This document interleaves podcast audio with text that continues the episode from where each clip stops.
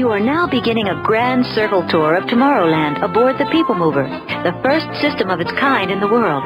Since its 1967 opening, the People Mover has carried more than 50 million guests. Unlike Disneyland's other lands, which are tied to man's past or present, Tomorrowland is a glimpse into man's. You look like you got infected by something. Are you okay, buddy? I'm You making look, do. You look like the mascot. you look like the mascot to a kid's cereal. I do look like the mascot to a kid's cereal. Oh no, are you okay? Uh, listen, man, this is just uh, this is what's going on these days. You look like the after picture to like a like a, a science warning poster. Like, don't touch that. Yeah, like it says, don't touch that, and then uh, and then I just have like uh, like black makeup on Yeah. uh, all over, like charred, like I got charred. Walt Disney's Magic Kingdom Disneyland is growing every day. Ladies and gentlemen, boys and girls, Disneyland, the happiest place on earth. It's time to throw down, y'all. Have you thought about a visit to Disneyland during your vacation? You can waste time with your friends when your chores are done. Disneyland is the happiest place on earth. Join the happy people of all ages. Yes, there's more fun at Disneyland in Anaheim, the happiest place on earth. Hey, everybody, welcome to Bobsleds and Banthas, a podcast about Disneyland, Star Wars, and all the other things the Disney company owns that we love. My name is Scott Storm, and with me, as always, is the often imitated, never duplicated, my brother in Mike, my brother bipod. Hey, the intro Aaron over. How's it going? I just lost that. Just lost that intro. I feel like Uh, you Aaron tried to Robbins. make it different than you did it when we recorded this episode last night. I feel like you. oh yeah, to this is a real peek it. behind the curtain here. Yeah, so I feel Yeah, like you so- were trying to make it longer, and it kind of went on too long. It went on Welcome too long. back to Not unlike most of our shows. Yeah, so uh, back-to-back podcast nights. Uh, again, let's uh, give you a little uh, peek behind the curtain. This is the second time we're doing this show. Woo woo! First time, it didn't turn out so good. I mean, the show, the content of the show turned out turned out very good, Yeah, it was but great. the uh, but it was we had technical issues the whole. you got to persevere. Episode eight. Hey, I got a question for you, Scott I'm listening. Storm. I was looking at our Instagram feed uh, earlier Yeah. today uh, at Blowing up. bobsleds and banthas, and right. we got we got listener mail in the form of like a written letter. Yeah, yeah, we got a written letter. That's crazy. I know, I know. We Makes had me uh, feel uh, I don't know, dangerous. It makes me feel um, like we're in demand or something. I don't know. Oh. It's like we've got we've got a pen pal. Yeah, what was Uh, the but yeah, content we- of this letter? Are you, can you read this letter? Do you have this letter? I, d- I don't have it in front of me. Uh, you can go on our Instagram and, and, and take a look at it. But yeah, a, a listener wrote in because they took an issue with uh, our our best and worst Disney moms from our Mother's Day issue. Uh, what was the problem, Scott Storm? Uh, she took issue with the fact that I rated Mrs. Banks from Mary Poppins one of the worst Disney moms, and she laid out a very compelling argument that said, "Well, Mrs. Banks, uh, she she was the one who allowed the kids to write the the ad, the job description for the nanny. She's the one that supported the kids to hire Mary Poppins, and she also spent her time going out uh, during the suffrage movement so that her daughter could vote someday. I mean, very." Very important uh, advocacy work on behalf of her I children. know. It, So- sometimes it feels like you're you're just saying like the mom helped their kids make a you know like all right well we're gonna you can have candy for dinner and I'll let you pick out what kind you want like do you, you know what I'm saying no Oh, so now now we flipped because I I, was flipped. convinced I was convinced that that was a compelling enough argument to change my position. But now you're doubling down on this. You're you're saying you're you're saying that our our one listener who took the time Yeah, to that's what I'm saying. a letter to us. I don't like when people you- agree you with me. I immediately flip flop when people agree with me. I feel like, yeah, Miss Banks, she was like, the kids are like, hey, we're going to cross the street without looking. And she's like, I'll help you pick the street, or you can pick whatever street you want. It's No, bad she decision. says I'll help you pick the magic nanny that'll help you cross the street Yeah. and into uh, some sort of chalk painting. exactly. Well, that's nice that we got some listener feedback via, you know, a 1920s carrier pigeon. That's great. It was. It was. I think it, that's how it was delivered. It- I just. I, I, I came out to my front door. There was like a bird was there for the letter. wrapped in parchment with a, a red string around it. Uh, the other thing that was mentioned. You were like, oh that- man, finally got into Hogwarts. And then you're like, oh, it's just listener like, ah, no, feedback. it's just a complaint. It's just a complaint from complaint, the listener. yep. But there was a it. really good suggestion in it. She also suggested that we have a mascot that is named Bob the Bantha and that rides in a bobsled. I love it because the Halloween title of this show is terrible, uh, but it, it's in keeping with that. Uh, When we renamed the, the, the podcast Bobsleds and Banthas for Halloween, I was trying to call it Bob's Dead from Fanta. as in, Fanta the soda? Yeah, he drank too much and he died. Is that a Coke product? Is Fanta s- Co- Why? Are you trying to get sponsored? Are you worried that I've yet again Well, I ruined our certainly don't want to kill any sponsors that we may have, and we're, we've been working hard enough just to get Welcome to to Bob us. Stead from Fanta, the Halloween edition. Yeah, Bob the Bantha, definitely, absolutely. Bob the Bantha. But then there was a uh, contrary point because uh, I guess she had a, a, a younger brother that wrote in, or at least voiced the opinion that we should have Vincent from the Black Hole as our unofficial mascot. Yeah. I think both of them are great. Actually, I, this is what I want to see. I want to see someone make a picture of Bob the Bantha and Vincent and Harold the Yeti all riding in a uh, Matterhorn bobsled. Yeah, I, I, I love it. I, I think Bob the Bantha's gonna gonna win because you know how I like alliterations, and um, I know you do. also banthas are cute. I watched this YouTube video. I don't know if you watched it on uh, Obi Wan Ranch, Rancho Obi Wan. Do you know Rancho Uh, Obi Wan? you and I have to take a road trip to Rancho Obi Wan. That was one of the things I, I meant to talk to you about. Largest uh, largest Star Wars collect Star Wars collectible display museum has Steve Sansweet is the is the gentleman's name. Yeah. Anyways, he's got a lot of banthas there, and they're just the cutest things. I got to get a stuffed bantha. Hey, how's your week been going? It's been good. Uh, it's been anything good. exciting You know, happened since awesome. yesterday when we talked? No, absolutely nothing. Other than uh, that, you screwed up the podcast. I mean, I realized that I woke up this morning and realized that uh, we have to do this whole thing over again. But other than that, uh, I feel Good good. I feel rested. I, I took a pod nap beforehand. Uh, I feel I've, I'm fully caffeinated, and I am I'm ready to do this. How Right are you doing? Doing great, doing great. I've had some time to work on some music. It was we talked about yesterday, so I got Oh, two, yeah. two, two tracks. Well, one dropped, Lava from Pixar's short film Lava. And this is Harold and the Yetis. Harold and the Yetis. Yeah, go to soundcloud.com slash Harold and the Yetis. Uh, if you're running right now, stop. You pause pause the the, the show. Yeah, and stop running because you're going to trip. So stop running Yeah, and look at stop you. the show. Slow down. At the very least, go to uh, slow your gait. Yeah, and and you go to soundcloud.com slash Harold and the Yetis. Look up uh, uh, with lava. It's a, a and then run to that. Yeah, yeah, that is dance a, that's remix. a BPM. That's you like that short film, uh, Lava? I love lava. It's Okay. so sweet. It's it's it is one that every single time I watch it, I start to get teared up. I don't get to the point of I don't think I get to the point of crying, but I definitely get welled up. I get welled up inside. How was your Mother's Day? Did you celebrate your mother or any mothers that are in your life?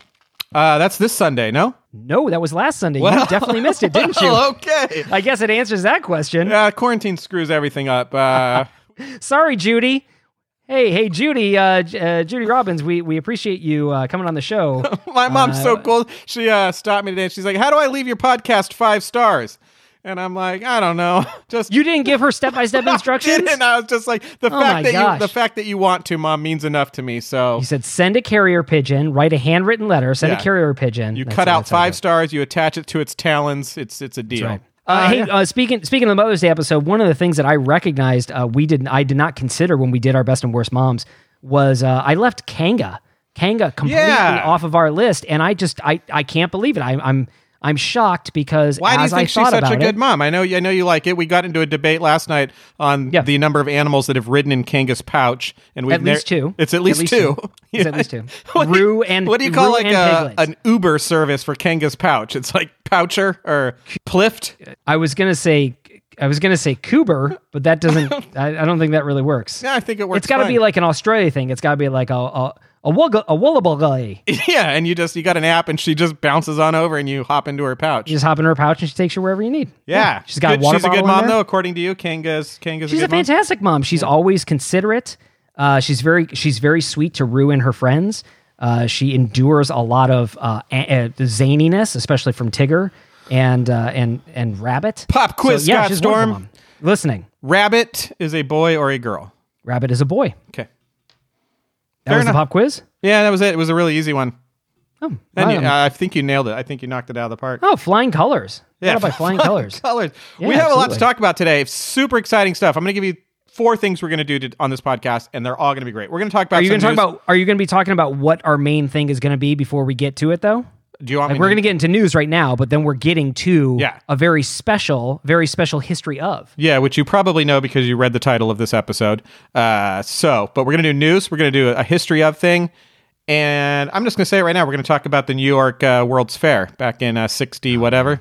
It's 64. 64. 64, And it- 65. It's an amazing. That was an amazing thing that happened. I watched some videos since we uh, podcasted last night, and I am just like super excited to talk about. You the did some Fair. homework. I totally did. Aaron Robbins I did know. homework for this I podcast. was like, uh, C minuses won't do any longer, sir. I would like to see C minus. That's see right. some You were stepping up your game. That's Look at right. that. Uh, then we're going to play well, let's get really. into news bites. You want to, but okay. But at the end, we're going to Yeah. play a really fun game. We're playing Mascoff, which is uh, characters from the Disneyland park facing off against each other in ridiculous, uh, you know, situations. It'll be great. that be a, a two random characters, one random contest type of uh, type that's of thing? that's what it's going to be. Awesome, Mascoff. Uh, well, let's let's get into news bites before we get into the rest of our fun. Uh, we're gonna we're gonna change up news bites a little bit a little bit differently. Uh, we're gonna have there's lots to know, lots to know about Disney, Star Wars, and all Mm-hmm. Those true. things. But one thing that we really want to think about, so we're gonna try to go through this a little bit quicker, so we can get into talking about the People Mover. Uh, I, I think there's no better place to start this week than the fact that uh, Shanghai Disneyland opened. Uh, and Sure did.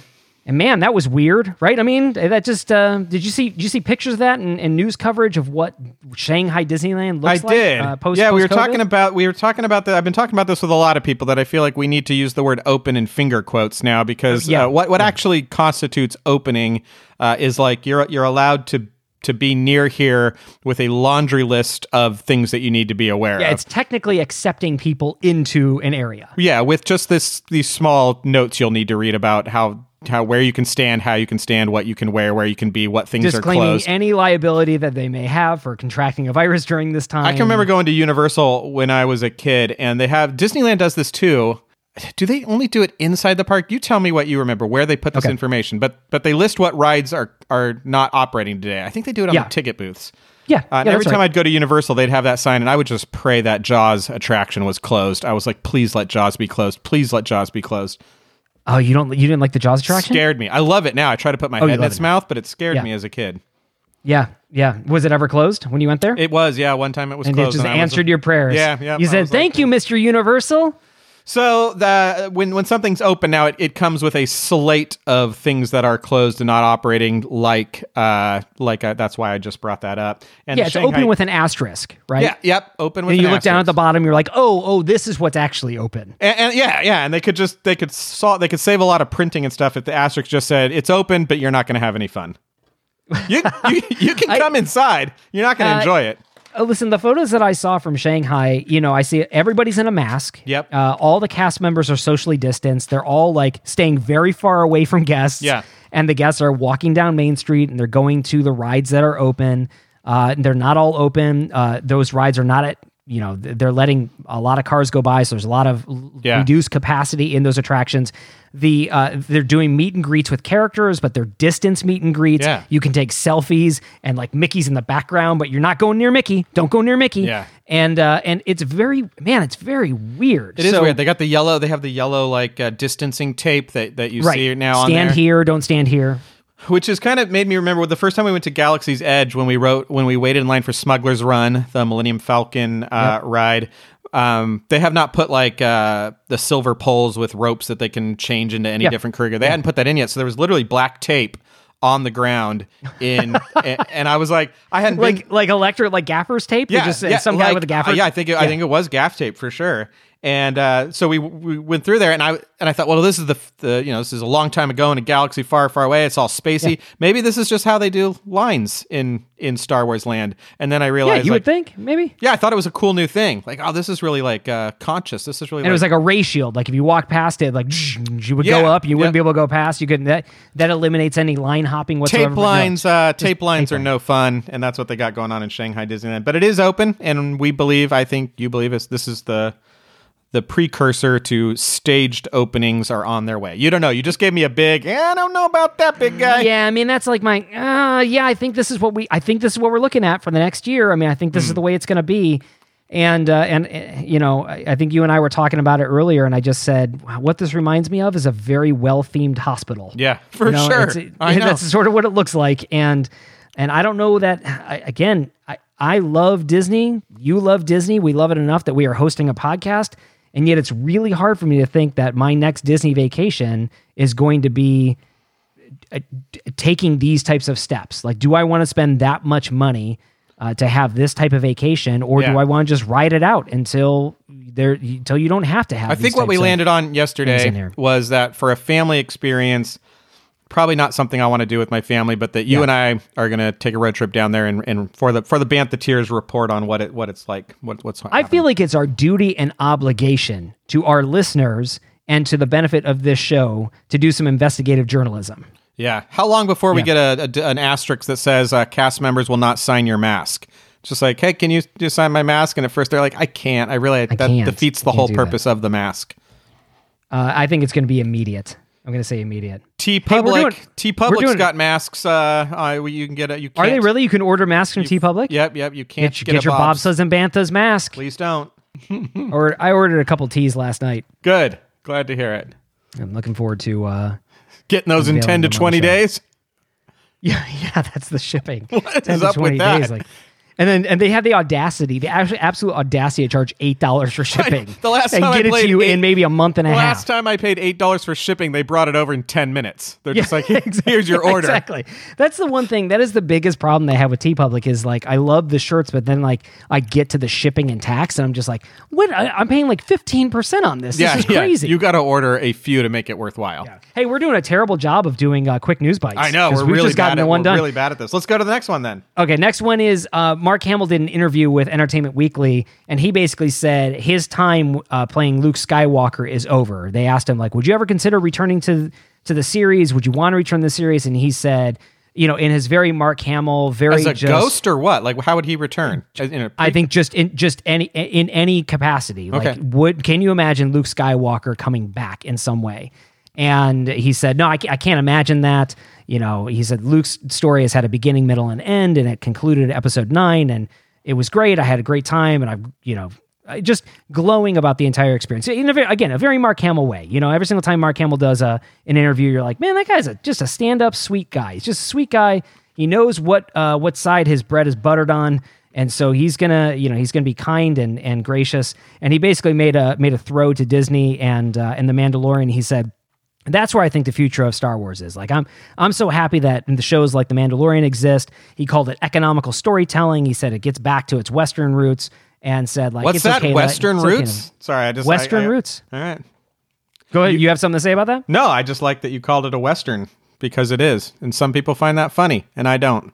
I I, I find that surprising. Yeah. Don't you? I mean, I it's- find it very surprising. It definitely is. Yeah. It definitely is. I mean, unless you're going to call it a sci-fi opera, like that's the only other thing that you could call it. It's Yeah, either a space it's- opera. it's- yeah, it's a space opera, right? For so it's either a space opera or a western, but it it absolutely is inspired by the westerns. You you take no offense or you take some joy in the term economical storytelling. What they're talking about here, I think you tell me if I'm wrong. In the Mandalorian, they use uh, they use virtual sets, so the actors Circle are there. vision. Yeah, they, yeah, it really is. Yeah, it's running. yeah. Uh, you can do this at home with the Unreal Engine, and and it it you run a huge uh, you know you run the I would say like the sets, the backgrounds Yeah. and stuff all Yeah, yeah. all virtually, and it's kind of like a green screen that moves around with the person. Yeah, so it's it's a I don't It creates the background. It's a computer generated background that's created in real time. Yeah, and follows for the actual camera. actors. Yeah, for it actors to tracks the camera. The background moves as a real camera It's in real space. It is amazing. It's amazing.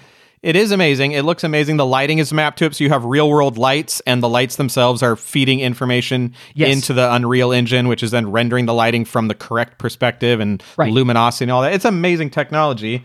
Uh, and I guess it's economical when you talk about building a set. But do you like that? Do you like that term, economical storytelling? Because I don't like it at all. Maybe it's a misnomer. I think I understand what he's saying. I mean, what he's saying, uh, I, or at least this is what I'm interpreting. Okay, him tell me, tell when me, he's saying me. economical storytelling. I think he's talking about sort of a stripped down, bare bones type of Star, Star Wars storytelling, like A New Hope was. Right? You know, again, we talked about. I think they made that movie for 11 million dollars. Yeah. In, in in the 70s, and uh, which even at that time, a very very low amount of money to make a movie at. And so there was a lot of needing to think how you were going to make it uh, e- economically. And so uh, I think that maybe that's what he's getting at with this is uh, it's getting away from the the giant fanfare and the giant uh, space battles and all that, and it's telling more intimate stories because by virtue of the lower budget. Maybe that's I'm I'm fine with the, with this new virtual way of filming a movie. I'm fine with it. I, I was really against the technology. I've seen it demonstrated now, and I'm totally into it. Uh, but I have not found that it's led to that that character depth. That like we're trying crazy stuff. You know, when I think about what the at at attack scene could have been in that Mandalorian Sure. episode, where in that they're in that farm and he falls in love in like three seconds. He's like, "I know, I just met you, but I mean, I think we were meant to be together." And then, yeah, but ju- but juxtapose that with like the here comes. prequels, right? Where they're where they're all they're doing is reacting off of tennis balls and and, gre- Yeah, and green right. boxes, Yeah, right? yeah. And and it shows through. I mean, it shows through that there's there's nothing there for an actor. I mean, an actor. Uh, yes, part of acting is imagining your character, but it's also being informed by your surroundings and settings, your costuming, your set pieces. And so when you ha- throw these actors in a giant green room and saying like, "Great, now act," it's it's really hampering their ability to exercise their skill. Whereas this this type of storytelling, it, it does it does allow for that. yeah, uh, we're doing great on keeping this short. One hundred percent. Let's keep talking about stuff. Taika Waititi. Taika Yeah, Waititi's Taika Waititi. He's going to write and direct a Star Wars mo- film. Taika Waititi, uh, Jojo Rabbit, uh, Thor Ragnarok. Um, I, I think what we do in the shadows. I really feel like I should have looked that up, but I, for some You've reason I feel like 24 hours. I know. I heck? feel like it's. I feel like I what we do in the shadows. Well, did you look up what else Taika Waititi has done? I didn't. I just reminisced about how great Jojo the Rabbit was, and if he tells a Star Wars, I don't Wars think story, it's Jojo the Rabbit. Just so we're clear. Rabbit. okay, well, well, you had time to think about that. How yeah, I definitely thought about that. how long has that been? I definitely googled that one. Yeah. Is it Jojo Is the Rabbit? I think that Aaron co-host is terrible. Fantastic movie. What a great any, movie. At any rate, he's a great storyteller, right? And and he he directed the last uh he directed the last episode of The Mandalorian. He also voiced Yeah. IG-11, the assassin droid. So uh, I'm I mean I'm thrilled thrilled that he's going to be doing a, a Star Wars film. The only hesitation I have is that he's so playful with his his storytelling that I'm concerned it's going to lean a little bit too playful into Star Wars. And again, I like my Star Wars a little bit more reverent. I don't want it dour, uh, but I don't want it like like freewheeling and fancy free, right? I don't want just like woohoo. I don't. This is this is not a this is not a saga, not a trilogy film. This is a, a, a one off. I'm assuming with uh, you know some characters that we either know or know. And so I'm going to go ahead and go in the direction of I'm fine. Uh, his treatment of, of of Hitler, which feels like a name you should never say on a podcast, but I don't please. Yeah, we'll just take that out, please. yeah, his treatment of that character in JoJo, not the rabbit. It it, it is. It's just an. It's a, that that is an amazing movie. It's such a. Did you say Jojo the Rabbit again? No, I said not the. Oh, okay, not to the, not to the rabbit. Okay. That's a delicate story to tell when you when you parody. Uh, Oh yeah, that's like that. going wrong in so many different ways. But right? he pulls it off, and if he can do that for Star Wars, tell a very fun, a very uh, just rides the line between. I mean, this is a very serious, emotional Star Wars movie with. I mean, Jojo Rabbit has incredible character depth in even the silliest of the characters. The little boy Yeah. in that movie, not the main character, but his friend. The- uh, Great depth to those characters. If he can do that for Star Wars, he can be as he can be as parody ish as he'd like. Yeah, I mean, if anybody's going to pull off that tone, I f- have 100% confidence that Taika Waititi is going to be able to do it. Would you watch So I'm- I'm Jojo. Rabbit for me for crying out loud? Uh, after I get done with watching JoJo the Rabbit, Okay, I. I absolutely will. Well, then that way, when we do episode eight a third time, uh, you, right. well, you can We can talk, actually talk you can talk more intelligently about it. uh, just a, a quick Google search. Uh, Taika Waititi did direct uh, what we do in the shadows with uh, Jermaine Clement. It was a whole like New Zealand thing, whole New Zealand thing. Uh, Hamilton movie is going to stream on Disney Plus July Yeah. third. And this is apparently like a year and a half in advance of when it was supposed to be released. That's the crazy thing about this release. story is that they they've they've 15 months early they're releasing this. That's wild. That means that they have it in the can and they were just going to sit on it for a year and a half. Yeah, you know when the right time. You know when people are going to be real tired of Hamilton in 15 months. Let's do it then. That's right. yeah, exactly. Because I feel like it's, I feel like we're already on the other side of that. on uh, uh, the the uh, uh, the curve of Hamilton Yeah, acceptance. Is yeah, that what the you Hamilton mean? curve. Yeah, Yeah, the Hamilton curve. Uh, I look. I'm I'm looking forward to seeing it. I will totally watch it. Uh, my understanding is that it is. It's not like it's not Cats, right? I mean, it's not like a. It's not a a movified version of a play. It's actually the play, right? yeah. I believe it's cuts of different uh, parts of the play that that they you know shot either Is it the original? for Is it it. the original cast? Do I don't know, know, if it's that. the original cast. I don't know that. I don't know that information. You didn't. You didn't do that research either, huh? I guess Man, we're I was, even then, I aren't was, we? I was doing a deep dive on the New York's World Fair, man. What a place! If Did I you watch that back, three-hour documentary? yeah, if I could go back Mover? in time, that's where I'm showing up. Little Aaron. Uh, also, when I go gosh, back in time, I de-age. It's it's it's time travel and the Fountain of Youth. Uh, little little Aaron's time traveling back there and hitting up that New York World's Fair. Uh, so, are you going to watch Hamilton when it comes out on Disney Plus? Absolutely, I, I yeah, will. definitely. I, yeah, I'll absolutely watch it. Uh, so Boba Fett's coming to the Mandalorian season two. Oh, Uh, good. Uh, yeah, the Hollywood close. Reporter. Hollywood Reporter is saying that Temuera Morrison, um, also another New Zealander, I believe. Uh, Oh, really? Is it? Yeah, he played uh, he played Jango Fett in the in the prequels. He did the voice of uh, Boba Fett for when they recut it in the special editions, that sort of thing. Um, he's going to be coming back to apparently reprise not his role, reprise the role of Boba Fett uh, for the Mandalorian season two. And I'd love to get your reaction to this. Yeah, same as it was last night, which is I did not love his performance on Kamino and uh, any- anywhere else he was. He seemed very, uh, I don't know, Wooden? yeah, wooden like a like a cop that like wanted to become an actor, but then after he'd always been kicked out of the, you know, he already quit the force, and they're Yeah. like, you can't come back. You have to make this acting thing work. And he's like, oh, all right, I guess I'll do that. guess I'll he play Jango me. Fett. I feel like Jango Fett. It surprised me Jango Fett is not a clone because he has the personality of a clone. I know him Uh, and his he- little boy. It's like That's right. Uh, That's right.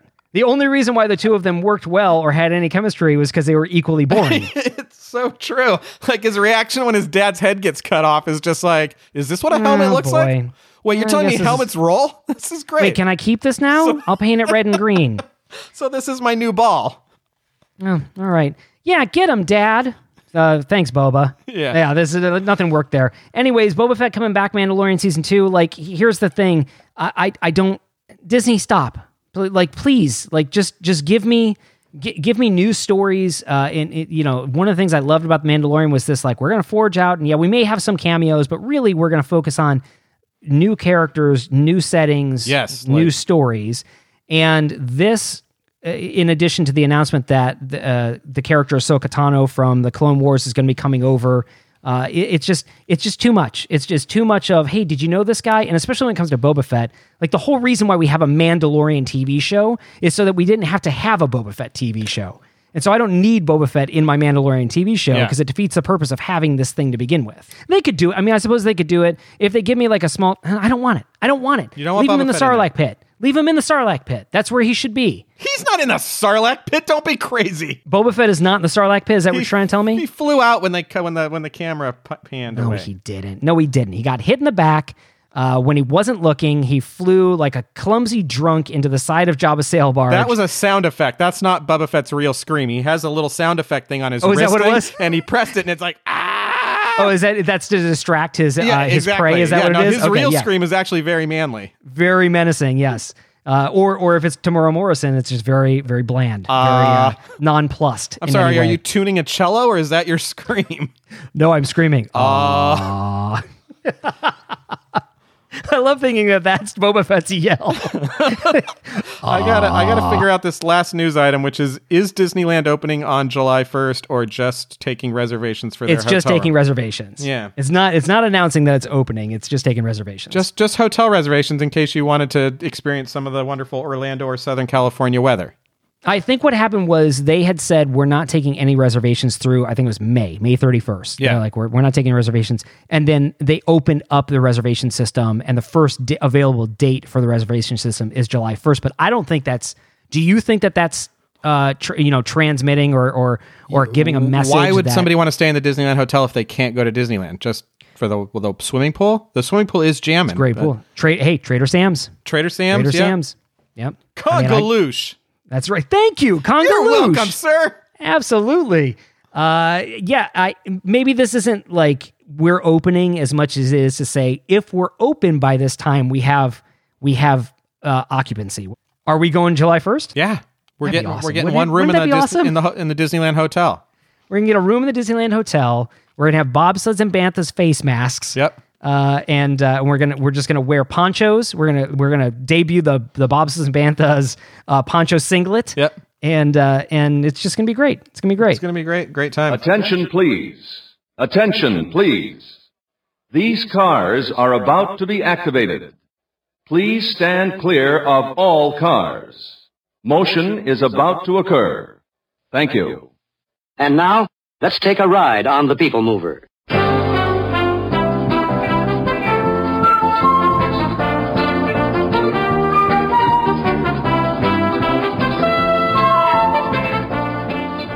Uh, Aaron, Hey, Scott Storm. what do you what do you know about what's your familiarity with the Wedway People Mover? Well, it's getting more and more every day. Let me tell you, Scott Storm. yesterday, it was about a I don't know a forty-seven percent knowledge of it, and it's a solid sixty right now. You feel like if we record the show a third time, you're going to have even, uh, Yeah, yeah. in the 90s? I am. Great, I can't wait. Uh, I'm, you know, I'm a big fan of the People Mover, of the retired attractions. I know a little bit about it and knew a little bit about it before we started talking about it. Uh, but for me, we were when we were talking last night, I was telling you the the reason I love the People Mover and wrote it so much as a kid uh, was it it, it holds that Disneyland memory for me, Yeah. where what we're trying to do with this podcast, what I'm trying to do with this podcast, is to uh, describe nostalgia, describe what that feels like to be in the park, uh, to have it be nighttime and the, the cool wind kind of blowing your, over you, and you're there with your family. You've had a long day, uh, and you just get on the People Mover and you just go for a a, a long ride, and you Yeah. look out on the park and you just enjoy being with people and looking out at at the stuff. And so I don't know. For me, it represents some of the best stuff of Disneyland. That's And what so you're, that's, that's what you're trying to do with this podcast. Is just nostalgia, right? I'm trying to just yeah. Even I'm, I'm trying Wars. to get Wix to be a sponsor. Right, So I'm glad. Yeah, I'm glad that you're. objectives. Yeah, I'm glad that you're just happy to just uh, just wax philosophies. I'm and- trying and to try describe like the, the the opening scene of Star Wars. I'm trying to get Coke the, to be a major sponsor. where the guys show. are in the hallway and Darth Vader, you know, comes through and they and, they, and you see that you know I know you to know what guy I'm talking about, right? They the, the, they they take over the ship, they blow the the doors down, and the stormtroopers come through and they start firing. There's that and the one first guy falls through. the the one guy that died when I think he's one of the first guy. I don't know if he dies, but this gentleman there, he's a little older. He's got some salt and pepper hair, and he looks like, and you're like, I hope he makes it. Oh, right. Yes, yes, yes. The, come the, the rebel, the Yeah. rebel commander. You don't know who he is. the, it goes in the the, the door starts to you Yes. know get you have fireworks going and off he they come looks, he looks, he looks eh, like intense, intently at the at the door, and He's then got- raises his blaster a little bit yeah more. he's got salt and pepper hair kind of blue eyes he looks like an old scott storm and you think Yeah, it does he- sort of look like yeah, an old you me. think he's too old to be fighting on this ship i hope he doesn't die and you had You this also think, oh, this must be the main character. It's the first Yes. full hero shot that we have of anybody in this in this movie. yeah and uh that's what I'm trying to describe. That that feeling of watching R2D2 and C3PO uh, cross the the laser blast, hoping they don't get killed, being on the people mover, that feeling of magic and just being young and feeling like, you know, that there is magic and space and blasters and stuff in the world. And the people And just sitting in Tomorrowland and just going, I can't believe I'm here right now. Yeah. Right. That that feeling of I can't believe I'm here. Yeah, somebody was able to describe things that I like in a great deal. Like who was able to do that? Somebody was able to to describe space in a way that makes sense to me and that it's the Yeah. way I feel inside. And the People Mover was a great uh, way to sit back and relax. Well, let's talk about how it came to be that you were able to sit back and relax like that. In order to do that, we got to go back in time, little Aaron Robbins. Yeah. Going back to uh, 1964, 1965 to the, the 64, My name was uh, it was Aaron Partial Humidity back then. partial humidity. Yeah. Light, light Yeah, humidity. yeah. Light humidity. Um, the 64 65 World's Fair th- that took place in New York. So there was the World's Fair in New York. And as I was doing my research for the show, like I tried to understand what the New York World's Fair was. And the only thing that I have in reality, or in, in current reality, that exists as a New York World's Fair is theme parks themselves mm-hmm. and really more directly Epcot because Epcot Yeah. was modeled after it was intended to be a permanent World's Fair. So, do you want to take a crack at explaining what the World's Fair is for our listeners? Yeah, I, I was thinking about this. This isn't a good explanation, so don't don't hang with it too long. But it's kind of like uh, CES, the Computer Electronics Showcase. You know, uh, Okay. consumer, the Consumer Electronics Showcase. The trade show? It, it's it's a trade show for the world of culture, technology, food, fashion, entertainment, automa- it, it, it was a it was a cultural, technological, innovative showcase for Yeah. The companies and of and organizations and states and things to to kind of showcase um, what was happening. Yeah, because because there was there was no I mean there wasn't obviously there was no internet during this time. There was no huge marketing blitz campaigns for companies. there was no going viral. You didn't go viral. Yeah, you don't go then. viral. And so and so what you do is you, you come you come you build a giant building, a giant pavilion to showcase your technology. And uh, and then I guess states are there too. Like they're showcasing why you should move to this state. And then it's Yeah, sort of like man, they're trying to and attract culture and workers technology. and they're trying to attract industry and all that stuff. It's amazing to me that we don't. I'm not going to say we don't do this anymore, but when I was looking at the World's Fair today and I look at how much construction went into the People Mover building, the, Yes. just even where they had the Ford cars that were like in the middle of Yep. fountains and uh, the architecture, there's a, just a, just a, there was like a, logo display that's just Yeah. this massive like 30 or 60 foot structure with like uh, these curved spikes coming out of it that have logos on the end of it. Yep. It just doesn't feel like we could ever build that today. It'd be like, hey, when do you think that uh, that building's going to be done? That's going to have the ride in it. It's like never, dude. We're never going to get it done. we're It's never like, going to do that. This and, legal cer- stuff. and certainly not, and certainly not build it for the purpose of it just being around for a year. Yeah, it just right. seems like, like- we're going to build this for a year, and then we're just going to dismantle all of it, and most of it's just going to go into a junk pile. Like I that's feel like that's now we would just do. be like, eh, do we want to? Because that's a lot of work. Yeah. But they did Yeah, it, and it was beautiful. But they did it because it was a, it, it was a celebration of arts and culture and ingenuity and technology, and it was like everybody you, you would go here. This was a destination to learn about these things, and the and the 64 65 World's Fair is really really critical because during that World Fair, uh, Walt Disney and WED Imagineering uh, were contracted to develop rides and attractions for four of these pavilions. And and when I when I go through this, just think about this, all right? Just Yeah, think about the with it, fact that the Hit Disney company Storm. was contracted and for the World's Fair, the 64 World's Fair, they built It's a Small World for the Pepsi Pavilion, the Carousel of Progress for the GE Pavilion, the Abraham Lincoln audio animatronic for the Illinois Pavilion. The state of Illinois had their own pavilion, and that's where the uh, the Abraham Lincoln animatronic came from. And the People Mover uh, for the Ford Pavilion, but it wasn't called the People Mover at that point. It was called the Ford's Magic Skyway. But those are four attractions that still exist today Yeah. Some of them in two, three, multiple parks Yeah. that were created specifically for this World's Fair. How excited do you get when I mean when that's the level of of um, entertainment and reveal that you can expect from this event? Like you're not going this to be like, yeah, I, I, the, you know what they're deep frying this year at the state fair. It's like I mean that's interesting. It makes the Yeah. news every year, but like you're going to witness the the uh, the release of a theme park that is going to be around essentially now forever. Like this Yeah, is it- forever entertainment. You're going. Uh, you had the op. You have the option at this point. Disneyland's been open for nine years. You have the option of going to Disneyland, or you can go to New York and go on Disney attractions Yeah. that are better, that rival anything that's Yeah. at Disneyland currently. I mean, that's it's it's astounding to me that this that this happened. Totally. So let's So talk let's about talk. it. Let, let's talk about the Ford Pavilion, right? I mean, uh, we could do a show on any one of these, but we're Yeah. talking about the People Mover. Yeah, let's talk about the Ford Pavilion. They got So the Disney- Mustangs out there, and those are the, the the Mustangs that I saw there. They're, they're the ones you see in your head, that classic '60s Mustang. Uh, and they, they, got a bunch- debuted. They de- debuted here, didn't they? probably. Yeah, I don't know. I, th- I think they did. I think they did. The Magic Skyway was a dark ride that uh, Disney designed within the Ford Pavilion. And uh, the way it worked was they basically, the ride vehicles were Ford convertibles, right? yeah. Did you see the, the the family getting on the one in the shot? There's a family. There, a guy opens the car door. This is like a real car. He Yeah. opens the car door, and then the dad gets in. You're like, oh, the dad's gonna drive, and he scoots over, and you're like, oh no, he's actually getting in the back seat. Then the mom gets in the back seat. Then their oldest son gets in there, and then like a little six year old boy is like sitting behind the wheel That's of the car. awesome. Just yeah. Giant boat It's like of, a, of a steering wheel. but it's like a real car that this kid is like, you know, sitting behind the driver's wheel. Yeah, of. and then they just close the door. They're Yeah. just like, okay, we're gonna close the door, and now you're you're on the track for the Magic Skyway, and you're just. I, I mean, the story here is I, what? I mean, the story is you get in a Ford car, you go back in time to the age of dinosaurs and prehistoric man. Yeah.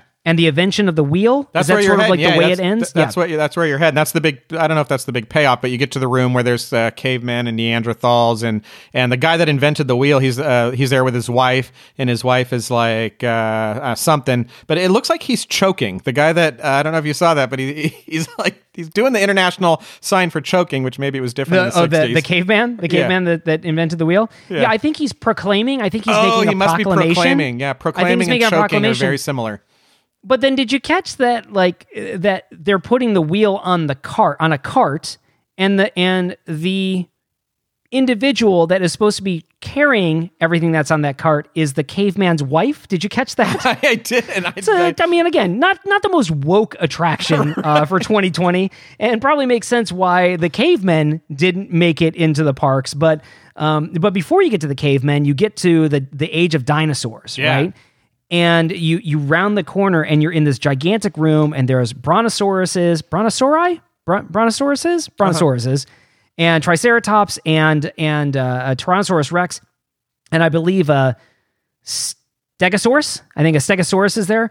And these dinosaurs, uh, you know, it's it's all swampy and it feels very again feels very prehistoric.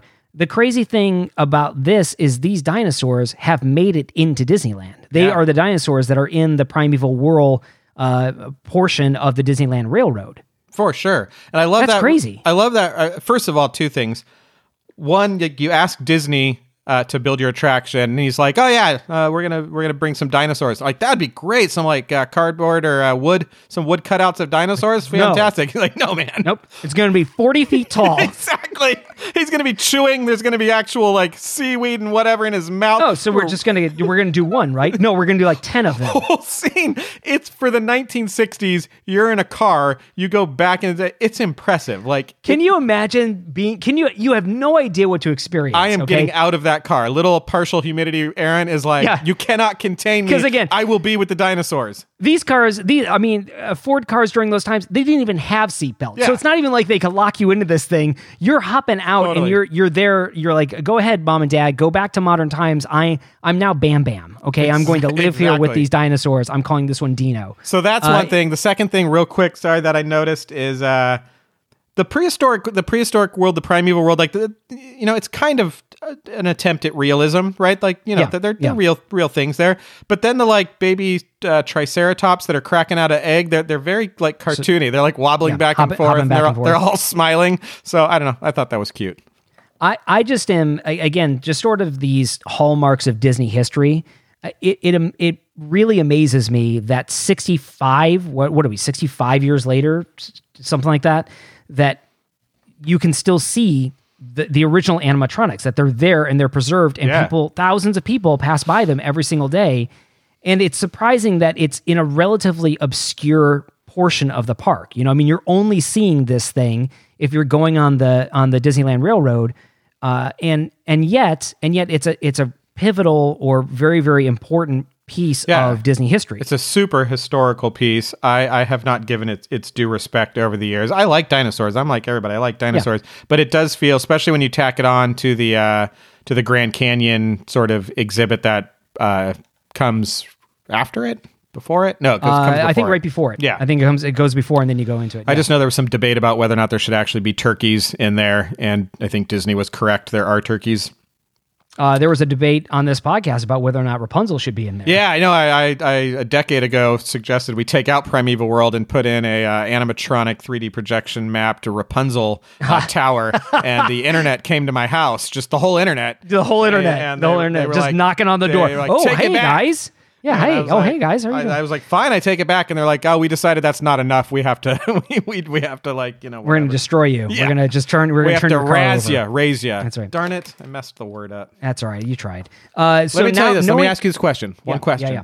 When you go through Primeval World, name the one thing that sticks out to you. When you go through there as, as a an adult now with your kids, you're sitting on the train, you go into Primeval World. There's the dinosaurs fighting. There's the pterodactyl. There's the eating the water. yeah. What, what sticks out to Scott Storm? Uh, the lightning and then the tri- uh, the Tyrannosaurus Rex. Okay. Yeah, How about good. you? Uh, the actual lightning effects are, you know, obviously they they have been up. They've gotten quite good. The Yeah, the the, the yeah. lightning effects in that room and the the cloud movement has gotten good over the years. Right. Uh, for me, it's the lava. It's the lava logs that are Oh, that yeah. are rolling. I always just look at them. And I'm like, that looks like lava when I squint my eyes. Yep. And it's cool. It's cool that you can see that it's an effect. And it's cool that it, if you squint your eyes, it looks like lava. I like that it's not like amazing yet. I like that it, it still looks like a practical effect. I really Yeah, enjoy the lava. It's a great the the entire. I mean, what is it? Would you call that a diorama? I'm not even sure what you call that. Heck right? yeah, it's a It's the best diorama ever. It it's is. Gonna, it's definitely going to win first prize in uh, in Mrs. Evans' fourth you. grade class. You see how I worked lava back into this? I mean, this I saw that. that's Uh, a SoundCloud- master marketing. I should do marketing for a living. You really should Watch- do marketing for a living. I don't know what you do right now for a living, but you should consider marketing. Thank you. No problem. Hey, Let's keep so going. Uh, so the dinosaurs went into Primeval World. Uh, an- another sort of neat piece of trivia that has nothing to do with the People Mover necessarily, But the woolly mammoth that is in the early man scene that actually Yes. got stripped down and put into the Jungle Cruise. So now it's it's actually in the in the elephant wading pool. I think it's the the backside, not of water, but the backside of an elephant. So yes, I saw a that. I saw this woolly mammoth. It, it's bigger than I had imagined it when we did this yesterday, uh, and it's got tusks and tusks and all that stuff like that. It's a And woolly the- mammoth. Yeah, and uh, they're trying to kill it with spears, or or they're name calling they trapped it. Like, did they trap it? I think they Is that- trapped it, and they were Yeah. like, "Oh, you'll never be anything when you grow up," and his feelings are getting real hurt. As- as- Yeah, they they were emotionally taunting him. I believe Yeah, so. But that's in the Jungle Cruise right now. You can go see that. Yeah, it's so cool. I mean, so you, cool. you can't go see that now. The park's closed, but you when will it be. opens back up, you'll be able to go do that, and you'll say, "Hey, Scott and Aaron told me about that." So uh, now the ride vehicle system, or the ride system itself, uh, Disney wants to put this into Tomorrowland, and so it's 1967. And new Tomorrowland opens. The interesting thing here is that this is going to be the first of two new Tomorrowland initiatives that we're going to talk about in this show. But 1967 is the first new Tomorrowland. They've got a guy in a jetpack taking off. Uh, they've got the uh, the no, it's not the Astro Orbiter. It's the is it called Jets and the Astro Rockets. on top of the launch bay on top of the launch pad in the Yep. center of, of Tomorrowland, and they've got the uh, the the People Mover. Now, for those of you who never even knew what this was, if you are walking down Tomorrowland, uh, down the main strip of Tomorrowland, and you see those big cement pylons, and there's like a cement track that's going above you, that is not decoration. That is the original track of the People Mover. Yeah. I forgot to tell you that there's a there's a secret word for this segment, and I'm keeping track of how many times you say that secret word. And if you Is it say crazy? yeah, no, it's not. I can't tell you what the word is, but if you say it more than three times, you win the podcast. So just keep Oh, I going. can't wait. I know Okay. it's it's a big deal. I can't. Well, I'm very excited now. And now I'm just going to carefully choose all of my words Yeah. uh, over and over again. But it's not crazy, so I'll probably stop saying that. Uh, So when the it. people, I probably will. I probably eh, no. You can guarantee I'll keep saying this because I love this topic. It's just so it's so entertaining and educational, interesting to me. So People Mover comes into New Tomorrowland. and they a- 1967. 1967. They need to find a sponsor. And so, who do you think Disney goes to for their sponsor? I would go to Ford. Like they paid for some of it to begin with, right? Yeah, they basically paid for the development of it Yeah. anyway. So of course Ford is the natural sponsor for the People Mover. Absolutely. The problem is, and and this is also this shows like the the the geniusness and the shrewdness of Walt Disney because he's like, oh yeah, you want you want to pay me money to develop a ride for your pavilion, sure. And then when we're done with that pavilion, we're just going to put the ride in my Yeah. theme park, and Totally. then and then it's going to be there for the next like- sixty-five to Can hundred years. Can you develop a way for me to advertise the radio? I was like, of course. I got this thing. It's called a TV. Yeah, no problem. And you can only get it from me. I love it. So they go to Ford to to sponsor the People Mover, and Ford says no. And the reason why they say no is because the People Mover is positioned to be the rapid transit solution for the future. To get and rid Ford of is like, cars. Yeah, to get rid of cars. Because this idea here is that the People Mover is a constantly moving circuit. So it doesn't slow down. It's not like the monorail. It's not like it's not like a car. It's not like a bus system. It is constantly moving. So you can get on at one station and then go to your other station and get off there. And so Ford takes a look at this and they're like, no, we're not going to sponsor this. You're trying to put us out of business. So they balk, they walk away, which I guess makes sense. And yet I also delight in the fact that there's an irony here because the system that they built for Ford to advertise Ford vehicles is now being seen as a competitor to the sale of Ford vehicles. Uh, the sale of all vehicles. You think you, you think you think Disney recognizes this irony as he's developing it, or only after the fact? Again, for the man who said, Yes, pay me lots of money and I will build a ride for you that then I'll repurpose into my own theme park, I feel like he's seeing the irony in this. Yeah. But uh, which I guess I guess that plays out appropriately because then the next people they go to is Goodyear. Yeah. So who who is supplying tires for these Ford cars? But Goodyear. And Goodyear says, "Yeah, we'll do it. Sure, we'll be your sponsor." Yeah, and the the propulsion of the one at the World's Fair, the way those cars they were they looked like they were being pulled by some sort of mechanism below the floor. Uh, Yeah. The ones in Disneyland, the one in Disneyland was uh, moved forward by tires. It was uh, right. Yeah, that's right. Yeah, so the the vehicles rested on top of these tires, and the tires just sort of like pushed them ahead. Yeah. Right, and there were these tires that were evenly spaced out, and they would just uh, there was no motor in the actual people mover ride vehicle. They just got pushed. They they Right. would, they would be pushed over, and so uh, you know Goodyear goes, yeah, we'll sponsor it. We're gonna, you're going to have however many hundreds of tires uh, powering this thing. And we believe in Goodyear tires so much that you're not going to have to replace them very often. So, Lightyear yeah, tires. Ah, yeah, the Lightyear tires. That's what they would be now, of course. So that's how the People Mover comes into the park in '67 with the new Tomorrowland. 67. And that's the yeah. Do you want to talk about the changes to Tomorrowland? Yeah, All I mean, right, before uh, we get there, do you want to talk about sort of what the People Mover track was, like what like what the purpose of the People Mover was? And we talked about it as like a rapid transit system, but I mean, what what what did this really do? Would you call this an attraction? Would Yeah. you call this a ride? Uh, a ride is a subcategory of attraction. Yeah, you're right. Um, so I would So is this a ride? Is this a ride? Yeah, yeah, I would say I would say it's a, it's a ride. Just because it's not a thrill ride doesn't make it a ride. It's a it's a moving it's a moving attraction on a track that goes through show buildings, even though it doesn't have any of its own show buildings. So yeah, I'd say it's totally a ride. Uh, it's It a- feels like a moving park bench. Would yeah, you agree with that? Absolutely, it is Yeah. a moving park bench, and I think that's a great ride. The park bench is one of my favorite attractions, especially uh, Especially as you get older. yeah, Yeah. it's a great Yeah, yeah. attraction. So I don't Uh, know. Do you want me to describe the ride, or what do you want me to do? What do you Yeah, asking? describe the ride. Describe the ride for us. the, my memories It's a it. long ride too. It's a long ride, right? Yeah, it's a 16 minute ride, 17 minute ride, 14 that's minute ride, something ride. like that. That's like an Epcot attraction. But uh, I remember, I remember, you know, it's it's uh, it's in the middle of Tomorrowland. Uh, you know, not too far from Tomorrowland Terrace. You guys all know what it is. It's the multi-tiered uh, building uh, structure in the middle of Tomorrowland, and I believe you would ride an escalator up to the middle platform. But I think it was one of the escalators like out of the haunted mansion where it didn't. It wasn't a stepped escalator. It was like it was a- just like a, a ramp. yeah, it was more like a ramp thing, and then you got up to the second one, and then if you had a cool, if you had a cool grandpa like I did, he would take you up to the third one, and you would the third level, and you'd ride the Astro Jets or the Astro. Was it was that escalator too, or did you take an elevator up to that third I don't level? remember. I don't. I don't remember. I, I don't imagine you'd use an elevator because they're so low capacity elevators. At, at Disney World, it's an elevator. Is it So, like, really? yeah, I think it's it's an escalator up to the People Mover. But if you want to go to the Astro Orbiter, which is on the top of the launch pad, it's still an there like that now. I know that makes sense. Yeah, it's still dumb, like that. That's so Yep. cool to be able to ride Yeah, a- an attraction that's on the third floor of something. Like that's that's that's that's awesome. So you would get in this middle tier, and the the you know kind of like a chairlift, the the four four by four, four people to a car, four cars to a segment would Yep. come around. You'd get in. I believe the tops would pop open, and then they would you know they would close as you left the station, and you would just Okay. take a leisurely stroll uh, down down uh, Tomorrowland past the uh, Mary Blair mural uh, or the, the now Star Tours mural. You hang a left, and you would just go through different attractions. You would go through different areas, and there were a lot of parts of that ride I remember didn't have a lot. Like it's like, hey, this is a wall.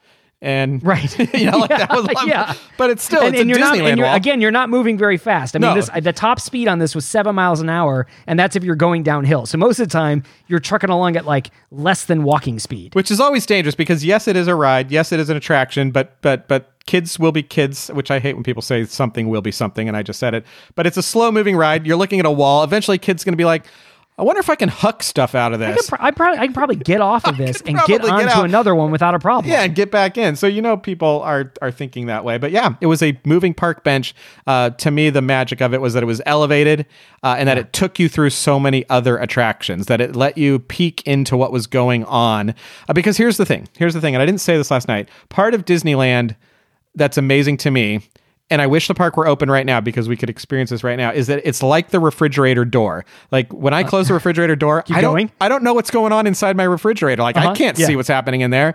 And for a long time, you know, at any moment of the day, somebody's waiting in line for start. Somebody's having the best moment of their day, Yeah. every moment of the day in Disneyland. And just because I can't see it doesn't mean it's not happening. And so when you rode Yeah. People Mover, you got to sort of like in physicality look in on the best moment of somebody's day. Like yeah, you're almost like a fly in the wall. Totally, Because, yes, Right, exactly. because because you're looking from this uh, this lo- bird's eye view down into the the queue of uh, originally it was Adventures Through Inner Space, and then it became Star Tours, and and and you're seeing people when you're outside, you're seeing people walking to different attractions.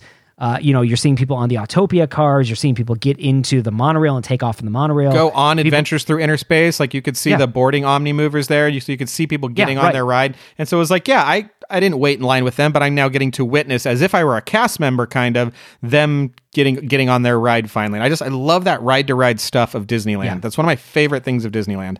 And I think you had said this a couple weeks ago when we were talking about the People Mover uh, with with Star Wars, because you had mentioned about how uh, at one point when it switched over to Star Tours and you're looking into Mickey Star Traders, uh, there's there were two stormtroopers that were there that, that are on the track of the People Mover as you're looking into Star Tours. Or I mean, uh, uh, Mickey Star Traders, and and you had remarked that one of the unique things about the People Mover, of course, is that you're you're on a ride looking into another ride, and sometimes looking through that ride and back Totally. out into Tomorrowland. Yeah, I call it the layers of Disneyland. And when you can get like four or five layers, like to me, that's the, the genius of the layout of that park, of, of everything. I love that. let's go through sort of how it changed over time. We Yeah. mentioned that it was there in Adventures of Inner Space, but before Star Tours came in there uh, in 1967, uh, excuse me, 1976, it closed down for a year for an upgrade. It reopens in 1977, and in 77 is when Space Mountain comes out. So now the ride goes through and into Space Mountain. Yeah, the actual like starry, dark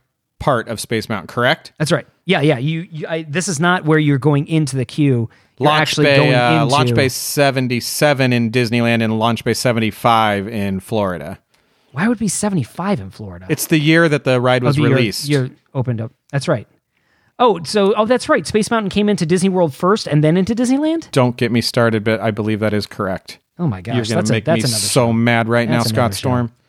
We can agree 75 is a great year, though. 75 is a great year. fantastic year. fantastic year, fantastic year. Also, it's Uh, not JoJo the Rabbit, and I believe that our uh, our our Star Trader. It's not Mickey's Star Traders. It's just the Star Trader. It's not called Mickey Star Traders. It's just the Star Trader. Am I thinking the one in Florida? You sure are, son. Oh man, I'm sorry. Do we know who's older between us? no, I don't think we do. Ah, fascinating. Let's keep that going. Yeah, we'll, uh, we'll keep that we'll, that that air of mystery. Boy, our, our listeners will they'll be waiting for that episode to come out. yeah, it's riveting. so uh so let's see so space mountain comes out um originally you would go into uh, uh, the Circle Vision Theater, where the Carousel of Progress was, and you would see what was called Progress City, which was basically a model of uh, of of Walt's prototype for Epcot. Yeah. and so you would see this really elaborate model. I think that's actually still in. what does Epcot stand that- for backwards? Tomorrowland of Community Prototype Experimental. Okay, okay. Not bad. Yeah, that's pretty good. You know what they, uh, you know, what we used to joke around about as as cast members over in Walt Disney World. What Epcot stood for? You go like, you'd say, uh, "Hey, uh, do you know what Epcot stands for?" And they go, "Yeah, it stands for Experimental Prototype Community Tomorrow." And you say, "No, it stands for Every Paycheck Comes on Thursday." Oh, that's a cast member joke. I love it. That's a cast member joke. Little cast member joke there.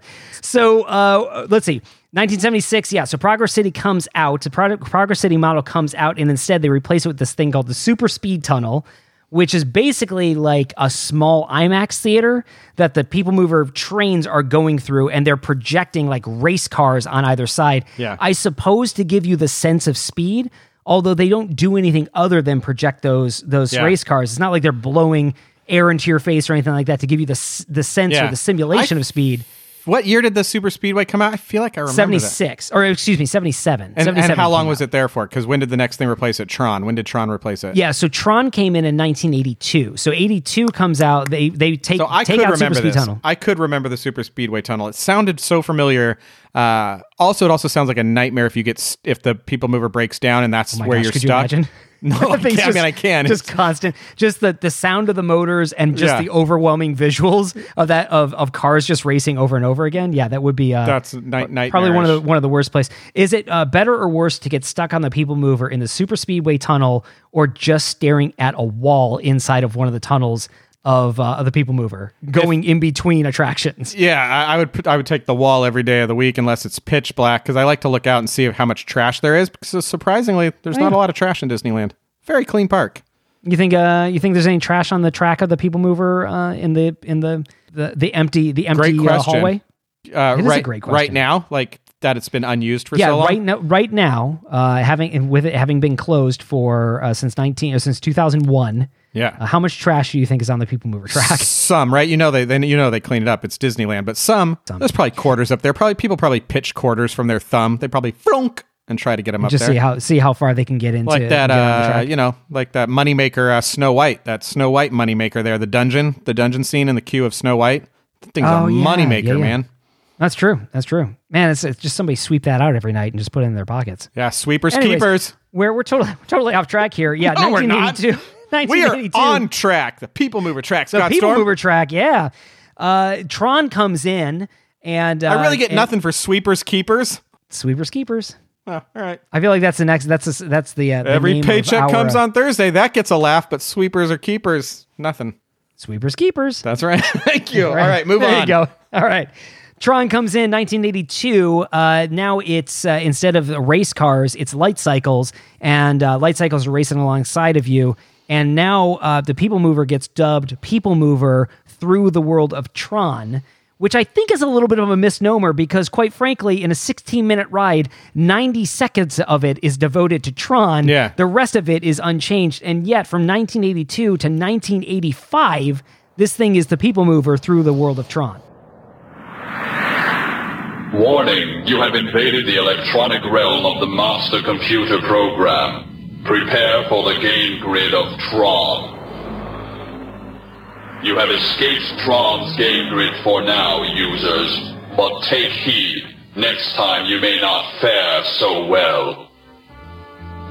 I remember seeing Cylons somewhere from Battlestar Galactica. Uh, that would be at Universal Studios. Okay, I remember seeing a Cylon and that that scaring me, and then the Stormtroopers on People Mover. I don't remember Tron, even though light cycles are you know one of the best you know sci-fi vehicles ever developed. One hundred percent. Yeah. One hundred percent. Uh, It's surprising that you don't remember it because again, it runs for thirteen years that saying. right? way. I know that's crazy. So yeah, but again, it's such a small portion of the overall ride experience that probably. and I was like, "Hey, look, a wall!" yeah, you were looking the wrong way. Yeah, exactly. That's the problem. you were looking at where you came from, not where you're going to. By the time you turned around, you're already outside and you're you're headed to Autopia. Exactly. So, People Mover shuts down, unfortunately, in 1995. Uh, Disney After what a twenty-eight year run. 67 and 95. I'm not doing math this late at night. All you right, tell let's, me. Let's call it twenty-eight and hope we're close. Call it 28 and change. Uh, it's a little bit long in the tooth. It's moving, you know, it's moving slow, and uh, and the ride vehicles get dis- get dispersed. That's not Uh, why they shut it down. Is that why they shut it down? Well, what do you think is the reason why they shut I it down? I think they shut it down because they they they're doing a aren't they doing a Tomorrowland refresh and they want to put in the rock the, that rocket thing? Well, yeah. So 1996, Disneyland announces that they're going to be replacing the People Mover with the Rocket Rods. right? Which is this high speed thrill attraction. So again, like they're taking a look at the People Mover and they're saying, ah, this thing's uh, this thing is slow. We want a sleek, new, exciting uh, uh, Tomorrowland, and so the rocket rods are going to fit in this. This, of course, is the uh, is the second new Tomorrowland uh, project. Yeah, they keep adding And- an M to Tomorrowland every time they redo it. Tomorrowland. So it's now Tomorrowland with three, four M's.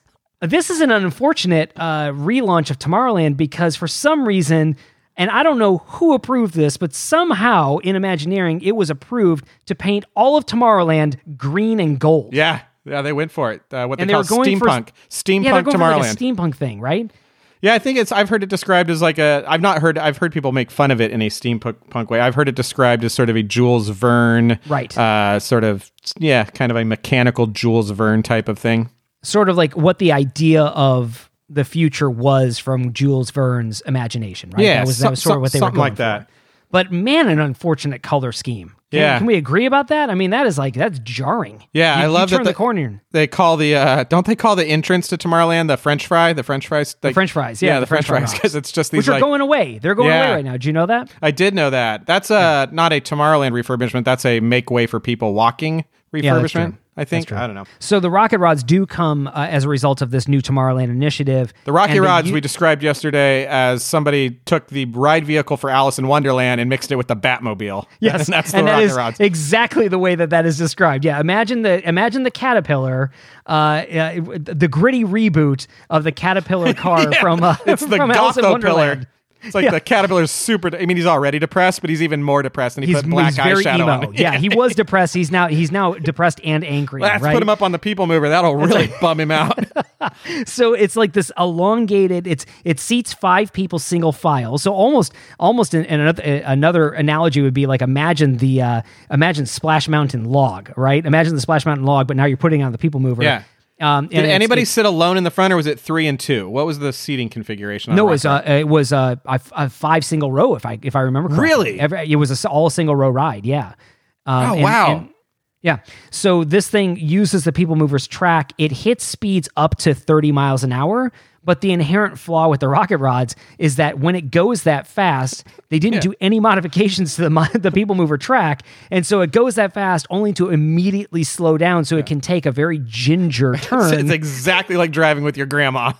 yeah, yeah, exactly. Just jamming on the gas. 30 only, 0 30 0 only to immediately jam on the brakes and then just take a little extra time to make sure that that that you don't run into anything. Yeah. Don't want to hit anything as you're going around the corner. And then boom, and jam on the gas again, only to immediately decelerate.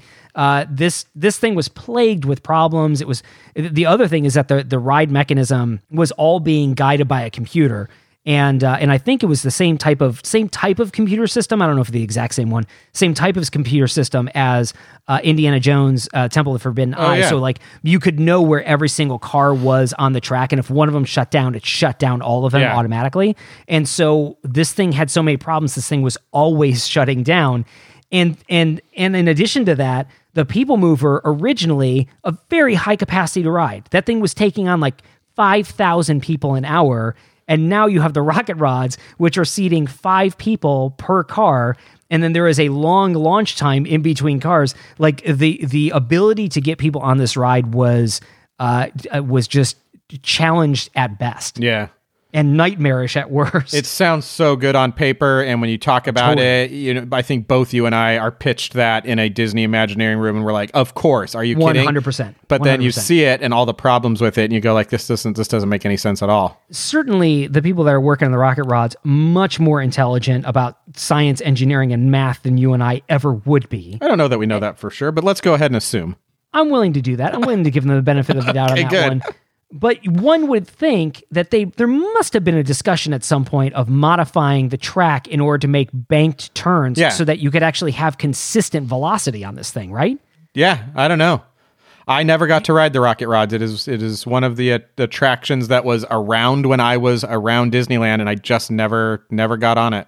I'm I'm not surprised. Uh, this thing was only open from 1998 until 2001, and even in that short period of time, it was down for I think like a year. So I think it was open like 98 to 99, and then it closed for an extensive period of time. Where Disney said like we're going to re- be reopening it in 2001, and then it just never reopened. If you could bring it back, so uh, here's Oh, our yeah. armchair, arm, armchair imagineering. So you never went on the rocket rods. I did. Yeah. I actually never went on the People Mover, the Disneyland People Mover. I went on the Yeah, I know. I was uh, shocked. I was shocked by that because it's my favorite attraction. Uh, I'm and- I, I said that I've never been on it, and yet at the same time, there's a part of me that feels like maybe I have been on it, like because I have this memory of looking down into the Star Tours queue. But then again, I'm thinking maybe I was in the Star Tours queue and looking up at the people in the People Mover and thinking, man, I'd really like to be up there. Yeah. So I really don't know if I ever rode this thing. I, I would bring I it don't back in a heartbeat. of it. Uh, it's a major topic of conversation every year on all the Disneyland forums, all over the internet, all over YouTube. Every year since uh, I think 2010. You guys had a problem with yours over there in Florida. Not that you're in Florida, but yours closed down for a little bit, then reopened or something in 2010. I don't know what happened, but Uh, I was I was out of it by that time. yeah, you were totally out of it. But um, so every year since then, they've they've since it's closed down. It's is it opening back up? Uh, there's one camp that's like it's definitely opening back up. I heard things, I saw things, I saw scaffolding, I saw paint, and then there's a whole nother camp that's like it's can't be grandfathered in because of something, and they damaged the track from the rocket Yeah, the rods being on there. regulations, you have to pull the whole thing down if you want to do anything with it, right? So we're squarely in two camps of there's it's impossible and very likely, which is not unlike the coronavirus. That's true. Yeah. Again, nobody knows what we're supposed to be doing, uh, and we're just uh, we're just doing what we think we should be doing. Yeah, I would Uh, love for it to come back. I would. Uh, I like the idea. I don't mind the promotion angle that that one section of the People Mover sort of used to sort of showcase the the absolute newest technology in terms of like Uh-huh. projection mapping. That like when Wreck It Ralph came in, you go through a Wreck It Ralph experience, or you know whatever. I'm totally fine with one section being used to promote their movies as long as the technology that's doing that is constantly being updated as a like real 90 second showpiece. Um, but other than that, you I- still want the four x four cars going three miles an hour. Yeah, and yeah. Just just the the leisurely again the the mobile park bench. You you want that? I, I want that because that that is what Disneyland does is it puts you together with your family with so much to do, but before you're allowed to do that thing, there's nothing to do but stand in line, but to ride on the people mover, to sit on the train and Uh-huh. be tired and just talk to each other. And our conversations from day to day in our lives, they take on a routine. I ask about how you slept, I ask about how school was, I ask about, you know, if you enjoyed your dinner, I asked if you're tired, I tell you to go to bed. But in Disneyland, there's these there's this time where there's nothing to do but talk about being young, being exciting, being Sure. Scared, Yeah. going upside down, uh, you know, me telling stories. It's how I pass on information about what it was like to be a kid, to have a grandpa. Uh, it, it, it's part of our uh, storytelling tradition in my family. And so I like a 16 minute ride where it's just you're snuggling up with your kid and it's cold and you're best friends for a little while. Like, I love it, man. But in Tomorrowland, because that, that's the thing. That's, do you- how do you end a heartfelt story with that? I just poured my heart out to you, and you were like, "But in those pants." again, listen, I'm I'm very I'm very mercenary when it comes to this show. Okay, Uh, I hear you're leaving the house, you but wax, in that- you want to wax nostalgia. I want to get down to brass Let's tacks. get okay, down to brass tacks. No, no, no. I, I, I, I 100% uh, I, I appreciate and I, I love what you are saying because I agree. One of the things that we love about these parks is that you get to do things and you get to create memories that cannot be created in any other way. Yeah. Like it is not going to be like any other road trip you take. It's not going to be like any other, uh, you know, any other uh, tourist trap or town or historical landmark. It is. This is the only place in the world that you're going to make, be able to make these types of memories. And so I, I agree with you. I mean, the the ability to slow down and spend time together as a family in this very unique way is a very valuable commodity. And Disneyland uh, gives you the opportunity to do it and maybe arguably doesn't give you enough areas to do it. Yeah. The the challenge with the people mover to me is that it feels like it feels like Tomorrowland's Tom Sawyer's Island. Right. Right. Tom I Sawyer's Island made to be this place where you stop and smell the roses Yeah. and it gives you a break away from the the the madness and mania of being in a Disney park without ever having to leave a Disney park. Yeah. It's a genius design that way. Yeah. The People Mover, however, is a centerpiece for Tomorrowland. Tomorrowland being this idea of progress and innovation and the future. And and I just feel like a slow moving uh, experience like that around Tomorrowland just it almost cuts against the spirit. That's why it's got to be capped off. Is. It's got to be capped off with some attraction on the very top of it, like your thrill attraction on the top, some kind of drop attraction Would, on the would you top. take Astro Orbiter and put it back? I would put it back was? there, yeah, in a heartbeat. But uh, I also like that you can see Fantasyland from it, the the subs and Autopia. Yeah. So it breaks lands and it, and it, and it's raised, so it's not getting in anybody's way. Tomorrow, tomorrow, uh, People Mover's not hurting anybody. It's not on the ground floor. It's it's up above. It's not it's not getting in anybody's business. Yeah, but let me pitch this to you. Okay, Okay. pitch- pitch me I'm gonna, I'm gonna pitch. I'm gonna pitch you. This is my armchair imagineering of right, the hit me people with it. mover. We take the track, we bank it appropriately, Okay. so that it can have a high velocity uh, traction on it, and you turn it into the Tron light cycle attraction. Yeah. Not not not the same. Not the roller coaster that's you know that's at Shanghai and that's being that's being built right now because that's an attraction that you know arguably younger younger kids can't go on right because Yeah. it's it's looping and corkscrewing and all that type of stuff. But but you make it a, a, a almost like the higher speed version of Autopia. So you have Autopia for the kids that uh, are just learning. You know, they, they're young enough to be able to hit the pedals and they get that sense of driving for the first time. And now this is the next step. You get to get on the light cycles, and now you've got that exhilarating thrill of speed as you're just just blazing all through Tomorrowland and you've got all the light piping that you could do and it's and it's still Tomorrowland and it also throws back to what the original you know what the, Right, the yeah, reimagined tie-in people there. I movers like there's a tie in there like I just think that that would be so exciting to see I'm actually a little bit bummed that they haven't made their movement towards something like that. In that Tron Legacy, they uh, when he's on the light cycle scene, he gets rescued by uh, like Oh, so a cool. buggy car that it's like a Yeah. two seater. So I That's could right. see light cycles being a part of it. I'm more for the uh, Radiator Springs Racers uh, up on there on the People Mover, where there's a fast part of it, and then there's Yeah. a jaunty, and then another fast part, and then a, a jaunty little cruise. Um, so maybe light cycles are a part of that, but you're in a you're in a four seater that has fast and slow sections. Done. The People right, Mover. done. Greatest, Fantastic. Greatest. Well, that's our that's our history of the People Mover. I feel great about that, and honestly, I like it. It makes me miss the People Mover that much more. Like I, I just, I really, I would really love to see them do something with that. I hope that it's not the well, we have to tear down Tomorrowland if we want to do something with it. Yeah. you know, I hope, I hope this is not just forever going to be a planter. I hope they they're able to turn it into something. It seems crazy that it is. Uh, your score was one, two, three, four. I believe it was five or six. The audience corrected. The secret word was rods, and you said it. and you said it, I believe, five times. And how many did I have to have to hit? I think to- to five. I win the think I think you just barely won Hey, the podcast. I won the podcast. Yeah, Hey, good everybody. job, Scott Storm. awesome. I'm very excited about that. We have to play some games. Uh, and you know get what I out say? of here. You know what I have to say about that? Simba! You know what stinks about that is I'm going to put in a completely different sound effect. it's just gonna be a slide whistle. it's going to be something different. Simba! We'll just cut that out entirely. Nope. It's a perfect. It's a perfect time to take a break. Um, Hey, hey, I got an idea. talk to you guys about websites. You ever have trouble building a website? I do. Why are they Man, so I don't- darn hard? I don't. I HTML. What does that stand uh, for? What am I using? Java? uh, some sort of Python? I don't understand all this. What I need is a way to build a better website. Are we going to play Let some me games? tell you about Wix. Let's play a game. Wix, Wix will help you build a great website. they don't sponsor the show, and they have no reason to because you keep doing it for because. I keep giving them free advertising. That's right. All right, let's play a game. You want to play game, Mascoff? game, game, mask All right, off. okay.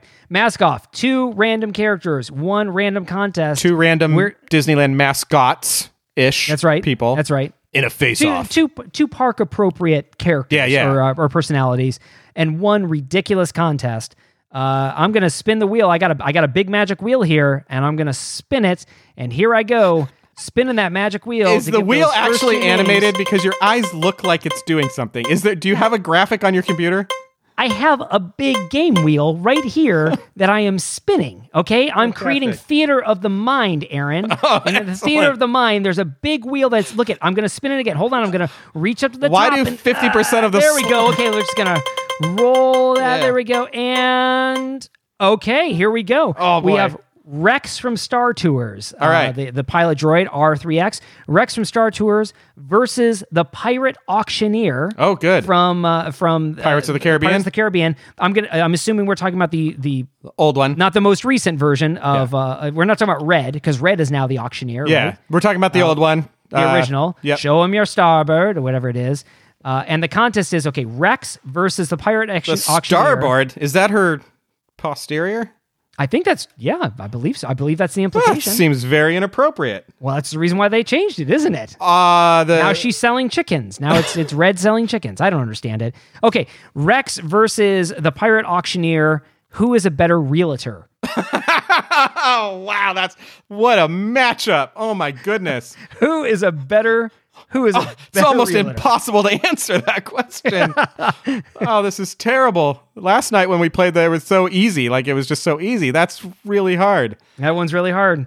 Uh, you want you want to take? I want you, You to take your first shot at. it. All right. Uh, I'm going to go with Rex because I think he knows a lot. I think he knows more. And I think at the end of the day, you feel a little bit sorry for him. And so you think he's not, he can possibly be pu- trying to pull the wool over my eyes. Like he's not that Uh-huh. He great. feels more sincere, Yeah. right? He feels more sincere. yeah, he gets lucky a lot. He gets lucky in the right direction a lot. And I need luck when it comes to buying real estate. I'll give that Rex is more enthusiastic in selling the house. Uh, I feel like after a while, the auctioneer would be like, uh, "Listen, I, I'm just not that interested in this," and he'd be like, "Ar, come on now, what's keeping you? What's keeping ye from putting on a down payment?" Right? Yeah.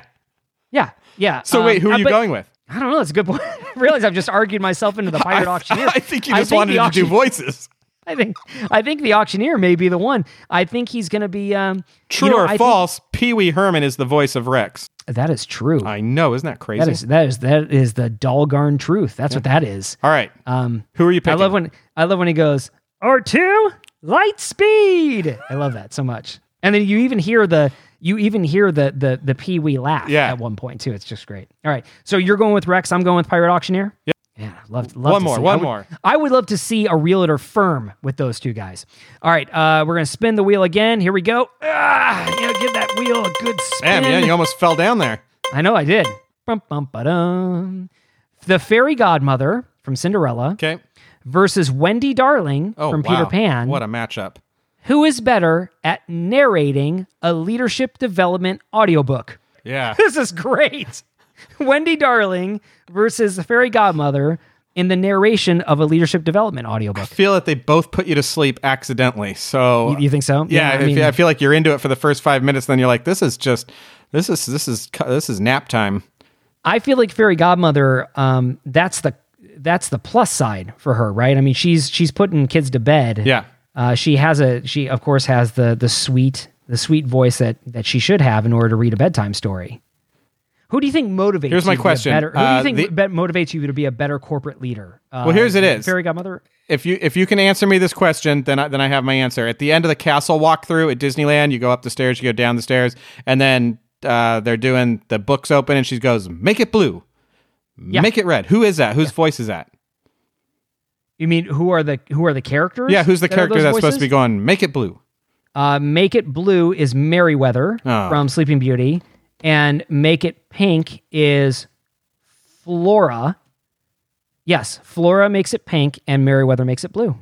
Neither of them are the fairy godmother. No, neither of them are the fairy godmother, but I feel like they're in the same camp, and that's a very authoritative voice, and so I'm going with the fairy godmother. Oh, I think okay. I think Wendy Darling does not have the experience. I think Uh, Wendy Darling gets too frustrated with the entire situation. Yeah. I think she's just like she's she doesn't want to deal with it. Yeah, that's know? true. Yeah, she does. Yeah. Yeah. All right, we're gonna spin it again. Spin One more time. Ready? Last one. All right, hold on. Let me just uh, reach up here and spin that wheel. Episode and, eight uh, squared. oh my goodness! Look at this. It almost came off its little uh little tumbler Uh, thing. Axis. I gotta I gotta screw that back in better. Okay, a cast member canoe leader. oh, right? fantastic! That is the Okay, so the frontier paddles the Frontierland ca- canoes versus Goofy. Okay, oh, this is gonna be great. In who has the better Etsy shop? Goofy or uh, or the Frontierland canoe cast member? Who's a better Etsy shop? And what are they selling in this Etsy shop? Yeah. So Goofy's selling stuff that he made that didn't come out right. It's all one of a kind. There's no you can't none of it is it's all unique because it like It's all unique because every single one is It's melted is, uh, improperly. yeah, it's that's like upside down. right. So it's it's all just terribly made It's just stuff. a mess, but it's unique. It's, It's, one of a unique and it's endearing. So I Yeah. think I think and, and It's the- like when a child makes you an ashtray out of uh, out of Play-Doh. yeah, and you're like, oh, cool, a top hat, and they're like, no, No, it's an ashtray, and you're like, why do you even know about cigarettes? I don't understand. Who told you? Anyways, and I think the canoe leader guy, he's just he's selling a lot of uh, rub-on tattoos, temporary tattoos, Uh-huh. and like coonskin hats and like what do you think about pop bracelets. guns? Is he selling the? Is he Sure. selling? You can't even buy pop guns at at Frontierland anymore, can you? I No. think that's probably that's probably a big no no. So I'm going with Goofy, even though I really think those uh, canoe leaders are the unsung heroes of Yeah, why is that? Why do you think? Just because It's they a got hard they, job, They got to row all day long. It's a hard job, yeah. There's a not. It's not the chance that you get run over by the Mark Twain is not zero. It's very low. That's true. It is That's true. very very low, but it's not zero. How often has someone taken a, a header into the uh, the rivers of America? How, how often do you think that happens? My daughter always asks questions like that. I always say, if you can think it, it's happened. It's it's definitely happened. Uh, I mean, that's that definitely happens, right? I mean, that happens often. It's Tho- got to. those boats- That's got to be. part- That's got to be part of their training. Is how to rescue somebody who You know it's part of the training, but those canoes are very wide. Have Uh, you, you been mean- on them? Um, I not any time that I can remember. We're always like one of our things we do in Disneyland is like, let's go do something we either haven't ever done before or Yeah. have not done in a long time. And so the canoes repeatedly makes it to the top of the list of things we haven't done in a long time, even though we keep doing it. And we're always so excited about it for about the first two minutes. Then we're like, eh, I'm not going to paddle anymore. And the guy's That's like, like, a you that's a, that's got another to like. I was gonna say that's another like 15 minute attraction, isn't it? well, it really depends on how. It depends on how fast you're moving. Yeah, I guess you're right. Can you do you think do you think you could mutiny one of those canoes and you could just say like we're just gonna hang out for a little while. Look, we're not going anywhere. There's 18 of us. There's two of you, and yes, you Yeah. have big muscles, but we're there's a lot of us. I mean, there's it's not like there's a hidden outboard motor on that thing, Nope. right? I mean, he's not flipping a switch and taking it into port. I mean, it's like you you control that vessel Yeah, at some you get a family reunion on that thing, you can take over that canoe, And you're go- going wherever and you go want. backstage. You're like we're exactly we're docking at, at Tom Sawyer's Island and we're docking over by the fort. That's where we're going. exactly. Yep. Yeah, No man's land. Exactly. What a great episode! Well, we really went short. My, uh, it's gonna be exciting. I gave a stop time at nine thirty, and we went over by forty five minutes. Ah, perfect. Well, that's Love it. re- remains to be seen if we can ever do a short show, but it's been a lot of fun. Thanks everybody for listening. Uh, we love making this show, and we hope you love listening to it. This has been Bobsleds and Banthas. We release every week on Apple Podcasts, Spotify, Google Podcasts, or wherever you listen to podcasts. Hey, listen, if we're not there, we want to be. So let us know where we should be, and we'll end up being there. We would love it if you subscribe to the show, and we would love it even more if you left us a review on iTunes. Uh, it really, really uh, helps us to know what you think about the show, and it helps other people find out about the show. So we would love it. Go leave us a five star review on iTunes, and and say give give give Aaron a little a little happiness. Okay, let, let him feel a little I bit good love about the what he's five doing star every week. reviews. Here's the thing: you're thinking about doing it later. Right now, you're like, I could probably do Yeah, I'll that do it later. Yeah, do it later. That's fine. and you know Yeah. what? Yeah, do it later. You don't don't do it now. But you know what you can do is if you're listening in It's the Apple. Podcast app, you can actually leave it in the app. So you can you can while you're listening to this right now, you can say I'm going to leave a review and you can do that. And you should do that. Please do that. I'm asking you to do that. You can also visit us at bobsledsandbanthas.com. You can email us if you want to email us, info at bobsledsandbanthas.com. You can send us a letter, Yeah. right? A handwritten letter, carrier pigeon. Scott Uh, does not get those emails. So if you have a complaint, uh, send those to info at bobsleds and banthas, and I get those, and I so I, I can take care of the issue. and then he'll read them publicly uh, on the show and embarrass me uh, for public Instagram. flogging. It'd be great. Instagram at Bobsleds and Banthas. Uh, that's where you can engage with us. We have our own accounts, but really just follow at Bobsleds and Banthas. That's where you got to go. Do Uh, until next week, uh, he's been Aaron. I've been Scott. Uh, we've been we've been having a great time, and we hope you have too. So we'll see you next week. See you later. Magic Kingdom Disneyland is growing every day. This Saturday night. Now there are more new rides for more fun. in electro-synthomagnetic musical sound. Through the magic of light and sound, Yes, there's more fun at Disneyland in Anaheim. Open every day, 10 a.m.